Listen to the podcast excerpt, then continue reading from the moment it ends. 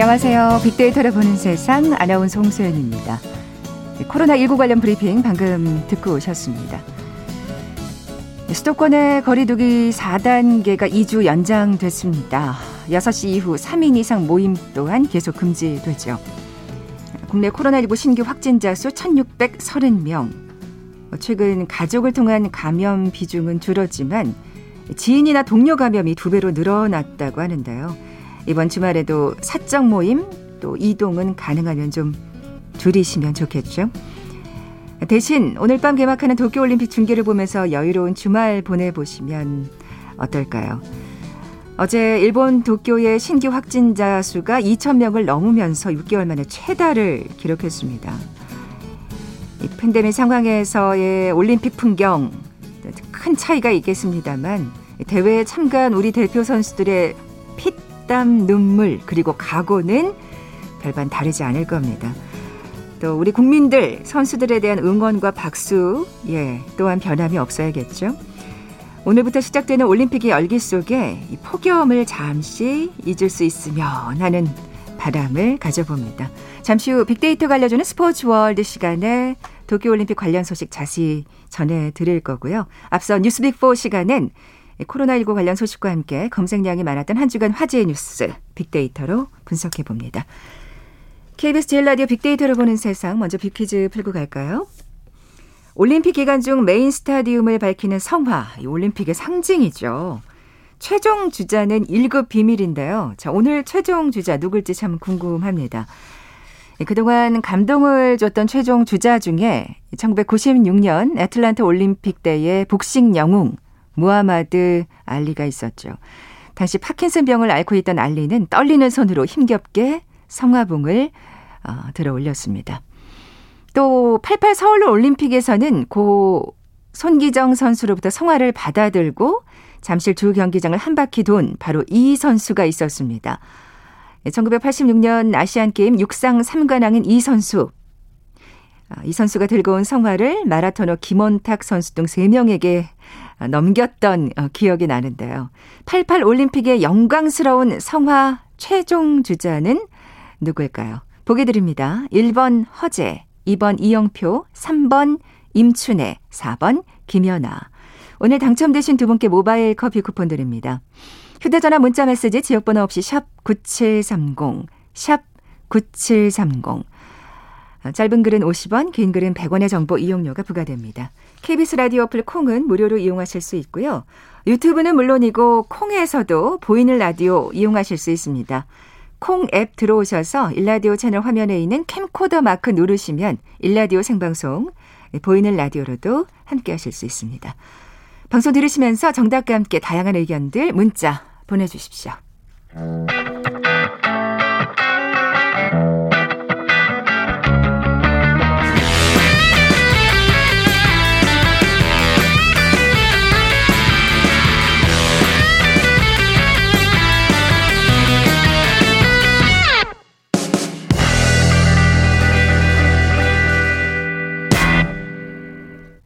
검색량이 많았던 한 주간 화제의 뉴스 빅데이터로 분석해보는 시간이죠. 뉴스 빅4. 자, 뉴스톱 김준일 기자 나와 계세요. 안녕하세요. 안녕하세요. 네, 뉴스빅4 어떻게 선정하셨는지요? 예, 이 조사는 팩트체크 전문 미디어 뉴스톱과 데이터 분석회사 링크브릭스가 한국언론진흥재단의 뉴스 빅데이터 분석 시스템 빅카인즈에 올라있는 국내 58개 언론사의 한 주간 주제별 기사량을 합계해 순위를 매긴 것입니다. 네. 빅데이터를 보는 세상 뉴스 빅4 먼저 첫 번째 소식부터 시작해 볼까요? 예, 뉴스 빅1은 댓글 조작 공모 혐의 김경수 징역 2년 확정입니다. 아, 오랜 예. 시간 끝에 한 3년 반 정도 걸린 네. 것 같아요. 예. 예.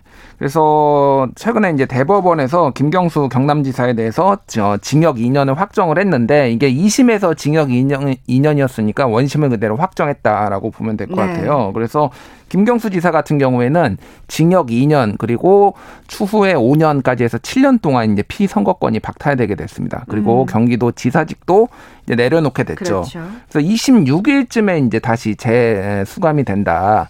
라고 음. 이제 언론 보도가 나왔어요. 그래서 그동안 뭐 어머니도 만나 뵙고 뭐 그렇게 한다라고 했는데 그래서 뭐 법원에 이제 그 기사들의 법원은 음 그동안 이제 쟁점은 킹크랩이라는 그 매크로 프로그램, 매크로를 네. 그러니까 자동으로 댓글을 다는 그 프로그램을 가서 시연을 받는지 안 받는지 여부가 이제 쟁점이었습니다. 그랬죠. 그게 쟁점이었는데 결국 그러면 대법원은 이걸 인정한 셈이네요. 참관했다는 그렇죠. 걸. 예. 2심에서도 그거를 인정을 해가지고 징역 2년이 나왔던 거고 다만 이제 그 2심에서도 이 공직선거법 위반 이를테면 센다이 총영사 자리를 이거를 대가로 어, 제공했다라는 네. 것에 대해서는 인정이 안 됐어요. 네. 어쨌든 대가성에 대해서는 인정이 안 됐지만은 그 외에 이거를 참 참관을 했고 그래서 사실상 댓글을 어, 다에게 한 것에 대해서 공범이다. 그래서 이제 이게 업무방해죄가 적용이 됐거든요. 음. 그래서 이제 뭐 이제 여권 지지자들 같은 경우에는 업무방해죄로 징역 2년이라니 너무 심하다. 뭐 이런 얘기들이 나와요. 그러니까 업무방해죄는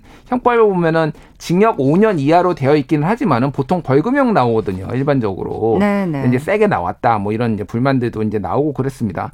근데 이제 경남도지사 같은 경우에는 권한 그 도지사 권한 대행이 벌써 일곱 번째라고 합니다. 아 그래요. 예, 그래서 옛날에 어. 기억하실지 모르겠는데 삼선에 했었던 김혁규 지사 같은 경우에는 어 세 번을 하면은 못 하니까 탈당을 해 가지고 어 대권을 뭐 노렸는데 거기서 안 됐고.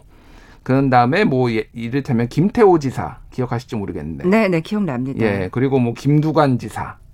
그리고 홍준표 지사 뭐 이런 분들이 다 대행을 한 거예요. 중도에 대권에 도전하거나 이러면서. 아니 근데 진짜 이름만 들으면 알만한 참 유명 정치인들이 사실 도지사를 그쪽에서 경남도지사에서는 많이 역임을 하셨네요. 그러니까요. 네. 유명한 분들이 했고 다 대권이나 뭐 이런 거 선거에 도전한다고 다 중도를 해가지고 예, 이건 예. 어쨌든 경남도한테는 너무 안 좋은 거죠, 이게. 그러니까요. 사실 예. 도민들로서는 볼멘 소리를 할 수 있어요. 그러니까요. 음. 그래서 이번이 어쨌든 일곱 번째다. 이제 권한 대행이 또 사퇴를 한 적이 있어요. 그래가지고 일곱 번째라고 합니다. 뭐 지금까지의 권한 대행의 성격과는 좀 다르긴 합니다만 예. 어쨌든 그래서 이게 됐군요. 이제 정치적으로 엄청나게 파장이 커지고 있어요. 네. 그래서 이제 이 소위 말하는 문재인 정부의 정, 정통성에 이제 야당에서는 문제를 제기하고 있어서 대통령이 지, 직접 국민에게 사과해야 된다 이런 정치적 공세를 높이고 있고요. 네. 여, 여당에서는 이거는 그 뭐 국정원 댓글 사건 이런 거하고는 비교가 안 된다. 왜냐하면은 이미 17% 포인트 대선에서 앞섰고 이거가 있든 없든 뒤집어질 만한 차이는 아니었다.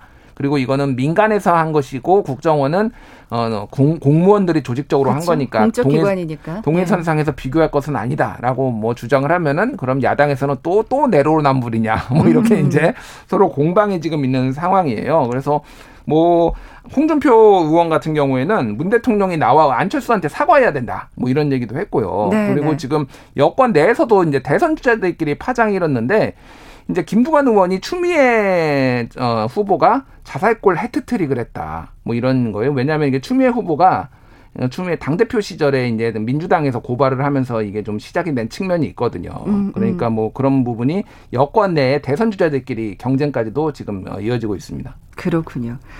참 어쨌든 말도 많고 탈도 많은 경남도지사.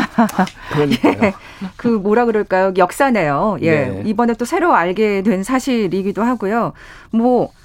그 국정원 댓글하고는 저도 개인적으로 비교가 안 된다고 생각합니다. 그건 공적 기관이었고 사실 이건 음. 민간이지만 어쨌든 공식적인 또 사과는 있어야 되지 않을까 하는 생각도 들고요. 어떤 분이 이런 예. 댓글을 다셨다고요? 다셨더라고요.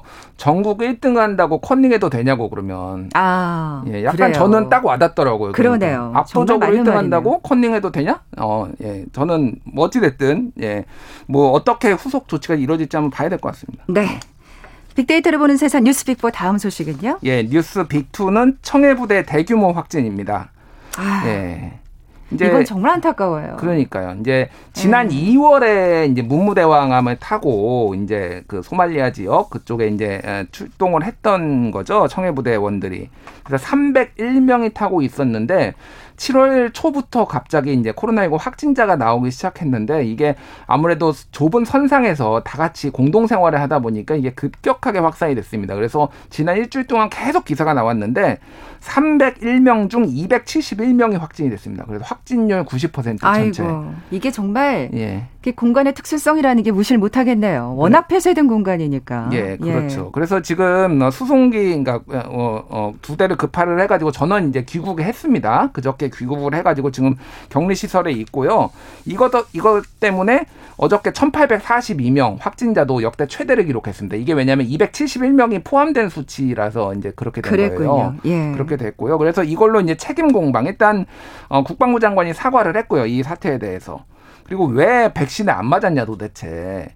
그래서 당시에 2월 달에는 백신이 이제 모든 장병이 맞는 그 대상에서 아니었다라는 건데 그러면 중간에라도 백신을 맞아요. 급파해서 보냈어야 되는 거 아니냐 음, 이런 음. 책임 공방 그래서 이건 지, 정말 아쉬운 부분입니다. 그러니까 예. 질병관리청하고 국방부하고 약간 서로 책임을 뭐 누가 떠넘기는 약간 이런 모양새도 살짝 나왔습니다. 예. 그리고 지금 엉뚱한 검사 키트를 가져갔다. 항체 검사 키트를 가져갔는데 항원 검사 키트를 가져가야 되는데 왜 정확도가 낮은 거를 지금 실었느냐. 그래서 이거에 대해서 국방부가 지금 집단 감염에 대해서 감사를 지금 착수를 했습니다. 네. 그래서 매뉴얼을 다 준수했는지 여부를 지금 보고 있고요. 그래서 지금 뭐 이게 국가 배상 소송이 걸릴 수도 있는 거 아니냐 뭐 이런 얘기까지 지금 나오고 있어요. 그래서 음. 이거는 어떤 과실에 대한 입증 여부가 쟁점이 될 수도 있다 이런 기사들까지 나왔습니다. 네. 어, 앞으로도 계속 또 이 논란은 어, 될 것 같다는 생각이 드네요. 지금 뉴스 내용을 보니까 예. 무엇보다도 지금 엄청난 수가 지금 확진이 된 건데 음. 아무쪼록 별일 없이도 않게 하셨으면 모두가 그러게요. 하는 바람입니다. 네. 네. 얼마나 고생들 하셨어요. 자, 뉴스 빅4 세 번째 소식으로 넘어가 볼까요? 예, 뉴스 빅3는 문재인 대통령의 한일 정상회담 무산인데요. 네. 예, 지난주부터 이제 한일 정상회담 얘기가 있었죠. 도쿄 올림픽 개막식. 그래서 오늘입니다, 오늘. 원래 예정대로 됐으면 오늘 했을 가능성이 있는 거죠. 사실 이런 게 자연스러운 계기가 되면 참 좋은데, 음. 이 경색된 한일 관계에. 예. 근데 그러기에는 참 여러 가지 일들이 또 터졌어요. 그렇죠. 이제 예. 문재인 대통령이 이미 그 예전에 G7 정상회의 때부터 그때 일본하고 정상회담 회담을 약식으로라도 좀 하려고 노력을 했고 러브콜을 한마디로 보냈는데 일본 측에서 조금 이제 냉담하게 나왔어요. 그동안 네. 한일 관계가 워낙 안 좋은 상황이었고 감정이 서로 상해서. 근데 어찌됐든 이번에 도쿄올림픽을 계기로 이거는 일본이 호스트니까 우리가 가주면 좋은 거거든요. 그렇죠. 워낙 지금 네. 이 코로나 때문에 뭐 다른 나라 정상들도 굉장히 꺼려하는 분위기잖아요. 20개국이 안 된다고 그러니까요. 합니다. 참석한 나라들이. 그러니까 이럴, 이럴, 때 사실 참 자연스럽게 풀면 좋은데 그러니까요. 그러기에는 너무 악재들이 많았습니다. 악재들이 많았던 게 이제 네. 주한 그 일본 공사죠. 소마 공사가 문재인 대통령 언론과의 이제 간담회에서 어 문재인 대통령에 대해서 어떤 성적인 발언 뭐 이런 아, 거를 해서. 예, 이런 발언을 해가지고 이게 이제 파장이 엄청 커졌어요. 저희 진짜 이건 정말 용서가 안 되는 그러니까요. 발언이에요. 이거는 예. 뭐큰 결례고 외교적 결례 결례이기도 하고 이제 문제죠. 이건 파뭐뭐 큰 문제인데 어찌 됐든 그 부분을 감수하고서라도 어느 정도 이제 하려고 그랬는데 일단은 한일 정상들끼리 어느 정도 성과가 있어야 될 거 아니에요. 근데 어느 정도까지 합의를 하고 만들어낼지에 대해서 좀 이게 좀 합의 도출이 어려웠다라는 거 하나. 그리고 국내 감정이 이 소마공사 발언 이후로 너무 안 좋아졌어요.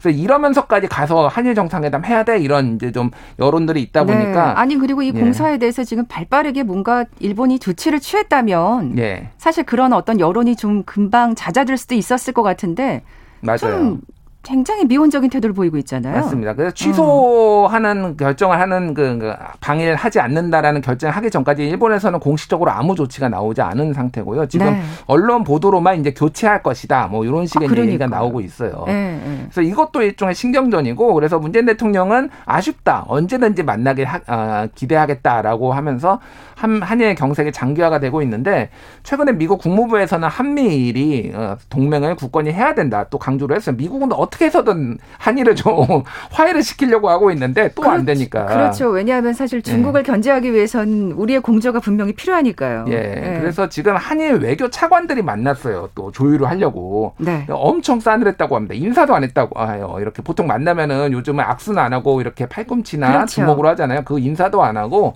서로 자기들 얘기만 했다. 그럼 조율이 안 되죠. 그래서 다음 네. 달에 일단 한일 외교장관 회담이 잡힌 상황이에요. 네, 그래서 네. 그때 뭐 어떤 내용이 나올지 좀 지켜볼 필요가 있을 것 같습니다. 네. 뭐 그나저나 올림픽에 그렇게 정상이 적은 수가 참여하는데도 참 일본은 왜 이런 이런 정신 못 차리는 태도를 보이는지 참 이해가 안 되고 좀 안타깝네요. 뭐 네. 제가 뭐 그런 거를 굳이 얘기하고 싶지는 않지만 좀 많이 망하지 않았나요? 이미 올림픽 예. 이미 정말 불을 보 아니 시작도 안 했는데 뭐좀 이따도 스포츠에서 더 자세히 얘기하겠습니다만 예. 참 답답합니다. 예. 예. 그리고 우리 선수들도 너무 걱정되고요. 자, 뉴스 빅4 마지막 소식으로 넘어가 볼까요? 예, 뉴스 예. 빅4 네 번째는 윤석열 설화 논란인데요. 네. 윤석열 전 검찰총장이 최근에 이제 지역을 순회를 하면서 이제 뭐 민생 행보, 대권 행보를 하고 있는데 그렇죠. 가는 곳마다 뭐 발언이 하나씩 문제가 생기고 있어요. 네. 그래가지고 일단은 그 이거는 매일경제하고 인터뷰였는데 주 120시간 노동 발언 논란이 있었습니다. 그러니까 이를테면은 IT 업계의 고충을 얘기를 하면서 주 52시간제가 이를테면은 유연하지 못한 근무 조건 때문에 오히려 문제가 있으니까 주 120시간이라도 일을 하게 해서 이렇게 할 수 있게 해라 그런 건데. 아, 근데 120시간이라는 표현은 좀 너무 가셨어요. 예, 너무 가셨죠. 근데 이제 이거는 와, 좀 진위가 곱게 됐다. 왜냐하면은 그쪽의 의견들이 이런 의견이 있다라고 전한 것이다라고 하는 건데 어쨌든 그런 의견을 전하는 거는 그걸 동조한다라는 얘기잖아요. 그렇죠. 근데 이제 노동 유연화를 이제 얘기를 이제 한 거예요. 근로시간 유연제를 얘기를 한 건데 이미 선택 근로제라는 제도가 있어서 이미 그렇게 네, 제도가 있습니다. 음. 그 IT 기업 같은 경우에는 5인에서 29인 같은 경우에는 이미 이런 식으로 다 할 수 있게 돼 있는데 제도를 잘 안 알아보고 간 것 아니 아니냐 뭐 이런 비판들도 나왔어요. 그런 본질이 제일 사실 문제가 되는 거겠죠. 그렇죠. 예. 그리고 이제 대구 지역을 방문을 해가지고는 대구 지역이 이제 코로나19를 방, 어, 잘 이겨낸 것에 대해서 좀 칭찬을 하면서 또 이제 그 대구 봉쇄라는 단어가 당시에 나와 작년 2월 3월에 나왔을 때 그때 그거에 대해서 강력하게 비판을 하면서 이제 또 문제가 된 거는 대구 이외의 지역이었으면 민란이 일어났다 이런 발언을 해가지고 지역 감정 조장 발언 아니냐 이런 이제 지적들이 나왔어요.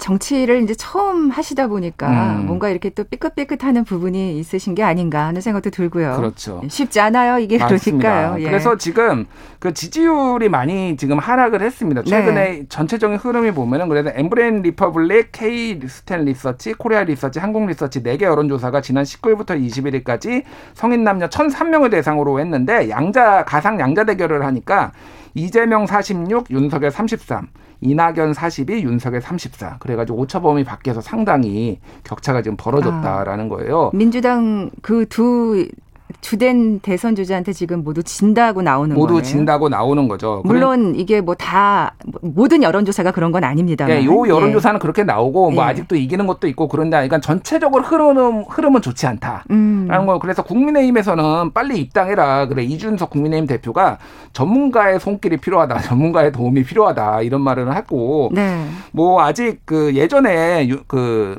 누구죠? 그 안철수 대표가 초보 시절에 했던 네. 행보를 보는 것 같다. 이래가지고 안철수 대표가 강하게 반발을 하기도 하고. 뭐 그랬습니까? 네, 이런 네. 문제도 있었습니다. 어쨌든 지금 이거는 앞으로도 계속 좀 이어질 어, 논쟁 같습니다. 네. 뭐 이런 어떤 지금의 어떤 약간의 고난 아닌 고난이 음. 또 국민의힘 입당을 또 앞당기는 또 기폭제가 될 수도 있겠다는 생각이 드네요. 그럴 가능성도 있죠. 8월에 버스 떠난다고 하니까 그 안에 들어갈 가능성. 근데 어쨌든 현재는 자기 my way 하겠다라고 했거든요. 아직까지는. 아직까지는. 근데 이제 입당이 당겨질 가능성도 충분히 제기되고 있죠. 네. 지금까지 뉴스빅4 뉴스톱의 김준일 기자와 함께했습니다. 고맙습니다. 감사합니다. 네, 잠시 정보센터 헤드라인 뉴스 듣고 돌아올게요. 더불어민주당 송영길 대표는 당 대선 경선에서 후보 간 검증 공방이 격화되는 것과 관련해 대선은 미래로 가는 선택이라고 말하며 근거 있는 논쟁, 상대를 배려 존중하는 정책적 질의와 상호 공방이 벌어지는 수준 높은 경선이 됐으면 좋겠다고 강조했습니다.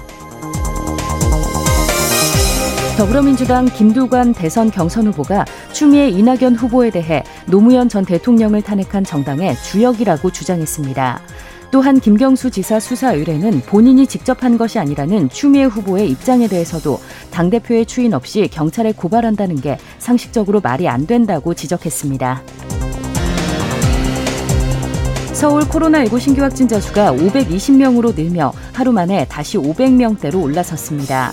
주요 집단 감염으로는 서초구 어린이집 관련 5명, 은평 노원구 실내 체육시설 관련 4명, 서초구 실내 체육시설 관련 4명 등이 확인됐습니다.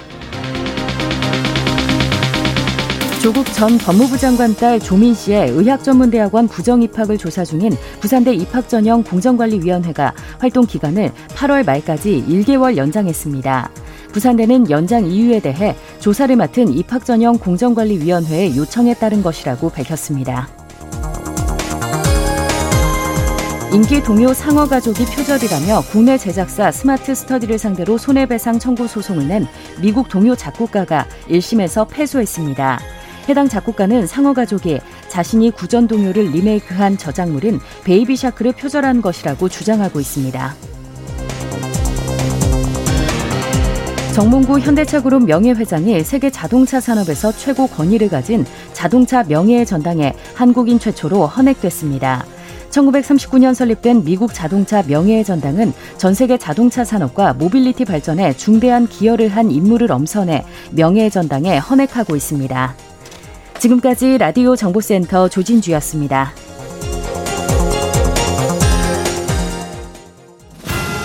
하루가 다르게 뜨거워지고 있는 지구.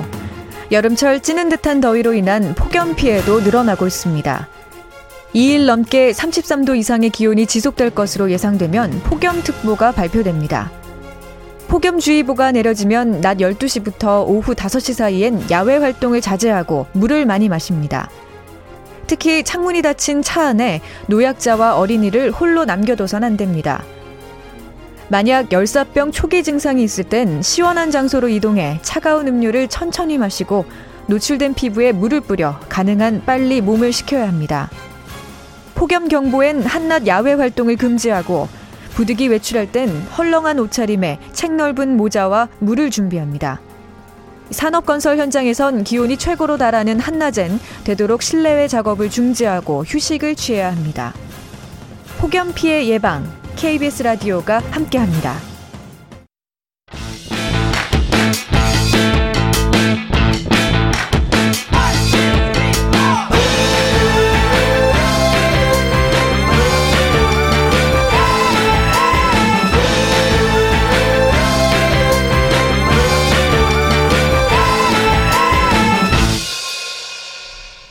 빅데이터가 알려주는 스포츠 월드 일간 스포츠 김지한 기자 나와 계세요. 안녕하세요. 안녕하세요. 네, 빅퀴즈 다시 한번 내주세요. 네, 성화는 올림픽의 상징이죠. 그리고 어, 성화대에 불을 붙이는 장면, 어, 개회식 최고의 하이라이트인데요. 오늘의 최종 주자가 누구일지 어, 매회 그랬듯이 1급 비밀입니다. 아, 그럼 1988년 서울올림픽에 영광스러운 최종 주자, 성화 최종 주자는 누구일까요? 이게 이제 오늘 퀴즈인데, 어, 한국 육상 역사상 아시안 게임에서 3관왕을 차지한 건 이 선수가 유일하고요. 아시안 게임 3관왕 이후에 언론이 주목하는 최고의 스타가 당시에 됐었습니다. 네. 조금 더 힌트를 드리자면은 나중에 이 체력 보강을 위해서 뭐 삼계탕이나 도가니탕까지 먹고 뛰었다고 밝히긴 했습니다만은 당시에는 라면 소녀라는 그래요. 별명이 있었고요. 정말 말랐어. 근데 어쩜 그렇게 잘 뛰는지. 그러니까요. 진짜. 네. 어머 너무 멋졌어요. 네, 네, 그리고 지금 현재는 뭐 육상연맹 여성위원회 비롯해서 뭐 사업도 하고 아, 뭐 그렇군요. 다른 이제 자선 활동도 하고 지도자도 하고 다양한 활동을 하고 있는 네, 이 네. 사람은 누구인지 네, 1번 허재, 2번 이영표, 3번 임춘애, 4번 김연아입니다. 저도 최근 모습을 본 적이 있는데 살이 그래도 좀 이제는 붙으셨더라고요. 그러니까요. 보기 좋던데 네. 오늘 당첨되신 두 분께 모바일 커피 쿠폰 드립니다. 정답 아시는 분들 저희 빅데이터를 보는 세상 앞으로 지금 바로 문자 보내주십시오. 휴대전화 문자 메시지 지역번호 없이 샵 9730 짧은 글은 50원 긴 글은 100원의 정보 이용료가 부과됩니다. 정말 많은 분들이 그때 추억이 생각나시나 봐요. 진짜 아. 많이들 정답 보내주고 계세요. 네네. 네. 자, 그 올림픽이 오늘 밤, 예, 2020 도쿄올림픽 개막을 합니다. 이 말 많고 탈 많았던. 그러니까요. 정말 네. 이 올림픽이 일단 1년 연기된 것 자체도 처음 있는 일이고요. 그렇죠. 그렇죠. 올림픽 음. 전에도 많은 이슈들이 있었습니다. 뭐, 최, 최근에는 이 선수촌 안에 이제 우리 선수단이 설치한 이 현수막 문제를 놓고 아. 일본 측에서 또 이 생트집을 어, 잡는 그런 어떤 모, 아. 문제 때문에 갈등이 있었고요. 정말 열받는다고 표현하고 싶어요, 네. 진짜. 그리고 코로나19 확진자가 급증했고 그러니까요. 또 무더위에 좀 이런 여러 가지 상황들 속에서 제, 어, 지구촌 최대 스포츠 축제가 아, 개막을 오늘 밤에 합니다. 저는 사실은 그 골판지 침대가 제일 우습던데. 아, 네네. 예, 빅데이터 상의 반응도 좀 살펴볼까요? 네, 빅데이터 네. 분석 플랫폼 썸트렌드를 통해서 어, 최근 일주일간의 도쿄올림픽 빅데이터 키워드를 어, 분석을 해봤습니다. 올림픽 개막이 다가오면서요. 역시나 이 최근 관련 키워드 검색량이 급증했는데요. 네. 연관 검색어로는 선수, 현수막, 독도, 코로나가 아, 많이 꼽혔고요. 그만큼 최근 이슈에 민감하게 음. 반응하고 있다는 것을 좀 확인할 수 있었습니다. 그리고 응원이라는 긍정 키워드가 아, 오늘 아침까지 1만 건이 넘으면서 아주 많이 꼽혔고요. 희망, 최선, 활약 같은 이 긍정적인 키워드가 상대적으로 많았습니다. 반면에 공포, 우려, 미흡하다 같은 부정적인 키워드도 만만치 않게 어, 꼽혔습니다. 그럼요. 이 부정 키워드 중에 공포, 우려 왜 아니겠습니까? 네. 사실 지금 아직 개막도 하지 않았는데 이렇게 코로나 확진자 수가 그 선수촌 내에 늘고 있고 그렇죠. 또 도쿄도 지금 확진자 수가 만만치 않거든요. 우리나라 네. 전국 확진자 수를 넘어서더라고요. 지금 예. 도쿄도 안에서는 천명 안팎 게 지금 확진자가 계속해서 지금 나오고 있고요. 네, 2천 명 가까이 되는 네. 걸로 알고 있어요. 그리고 네. 다른 나라 이제 해외에서 온 이 선수단 사이에서도 지금 계속해서 코로나19 확진자가 나오니까 음. 급기야는 일부 국가에서는 이 선수촌에서 아예 나오겠다. 아예 호텔에서 먹는 게 조금 더 안전하겠다 불안하니까. 해가지고 네 지금 그런 어떤 조치들도 이어지고 있고요. 뭐 기니 이제 아프, 아프리카의 이제 기니라는 이제 나라는 어제 이제 도쿄올림픽에 불참하겠다 선언을 했다가 하루 만에 또 이제 번복을 하는 아, 그런 아, 그래요? 네 저도 불참하겠다는 소식만 들었는데 다시 번복을 했군요. 네 오늘 오전에 이제 다시 이제 올림픽에 참가하겠다는 그런 이제 상황도 있었고 어, 21일에 소프트볼 경기를 시작으로 해서 올림픽 일정은 시작이 됐습니다. 하지만은 무관중 어, 경기 속에서 아주 좀 기존과는 완전히 다른 형태의 어, 이제 분위기 속에서 음. 이제 올림픽이 어, 시작이 됐습니다. 사실 이렇게 기니같이 조금 가난한 나라들 같은 경우에는 진짜 여러모로 사실 이게 돈이 필요한 일이잖아요. 그 네. 선수들을 네. 보호하려면 정말 힘들 것 같아요. 그렇죠. 예. 준비나 뭐 이제 이 입국하는 과정들 그리고 음. 게다가 이제 검사도 좀 많이 받아야 하니까 그렇죠. 예, 그런 과정에서 좀 여러 가지 좀 신경을 써야 할 부분들이 아마 많을 겁니다. 네.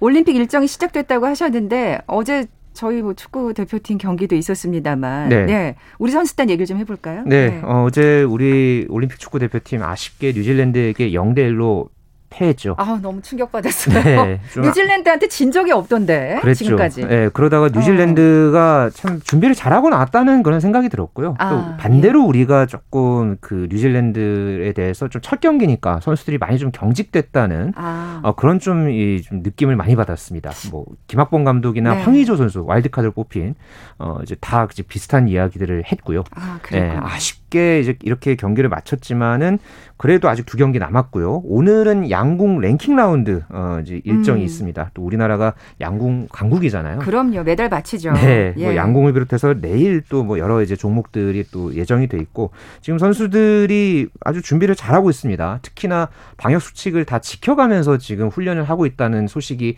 계속해서 들려오고 아유, 있는데요. 애쓰고 있네요. 네, 네, 마스크를 쓰면서 땀을 뻘뻘 흘리면서 아주 지금 열심히 예, 올림픽 막바지 준비를 하고 있습니다. 네. 뭐 사실 워낙 이게 코로나에 가려가지고 이번 올림픽 자체에 대한 건 잘 모르는 분들이 많은 것 같아요. 맞아요.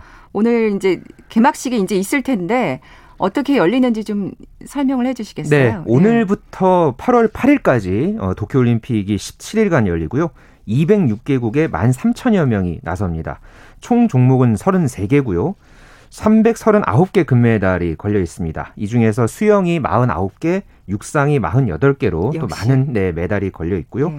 어, 이번 올림픽에는 스포츠 클라이밍, 스케이트보드, 서핑, 가라테 어, 이런 신설 종목이 함께 선보입니다. 아, 가라테는 이건 일본을 위한 종목이나 그렇죠. 네, 네. 예. 우리나라는 29개 종목에 출전을 하고요. 금메달 7개 이상 5회 연속 올림픽 톱10 진입을 노리고 있고 특히나 양궁은 1988년 서울 올림픽 이후에 9회 연속 여자 단체전 금메달을 꿈꾸고 아, 있습니다.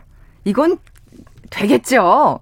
가능성은 기자님. 충분합니다만 그래도 선수들한테 부담을 주지 않는 차원에서 일단은 좀 지켜보면서 응원하는 네, 걸로. 네, 네. 네. 그래요. 사실 너무 네. 당연하게 네. 생각하면 우리 선수들 너무 부담 가집니다. 네. 또 다른 기록도 얘기해 주세요. 네, 네, 우리 남자 축구도 사실 이번 올림픽에 출전하면서 9회 연속 본선에 진출했고요. 또 한국 여자 핸드볼은 1984년 LA 올림픽부터 10회 연속 본선 진출했거든요. 음. 모두 각 종목에서는 세계 최초입니다. 그렇군요. 네. 그러니까 예. 양궁도 만약에 이렇게 9회 연속 금메달을 따면은 역시 세계 최초고요.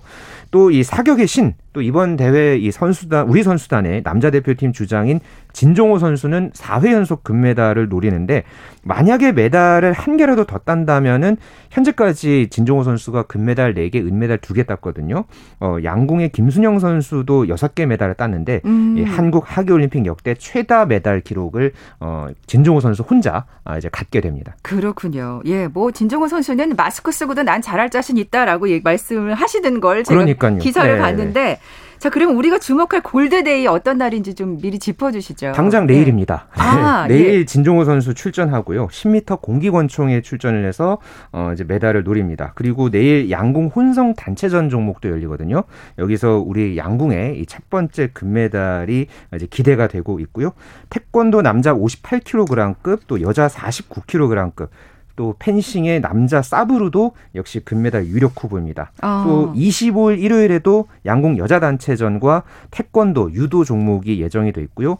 또 28일에 펜싱 남자 사브르 단체전, 또 유도 경기, 그리고 야구가 29일 이스라엘전부터 시작을 해서 이제 메달 레이스에 이제 돌입을 하고 대회 막바지인 8월 7일에 여자 골프 또 야구 결승전이 예정이 돼 있습니다. 네. 어, 이 경기들 아주 기대가 됩니다. 무엇보다도 안전하게 예 경기 치르시고 오길 바랍니다. 네. 일간 스포츠 김지한 기자와 함께했습니다. 고맙습니다. 감사합니다.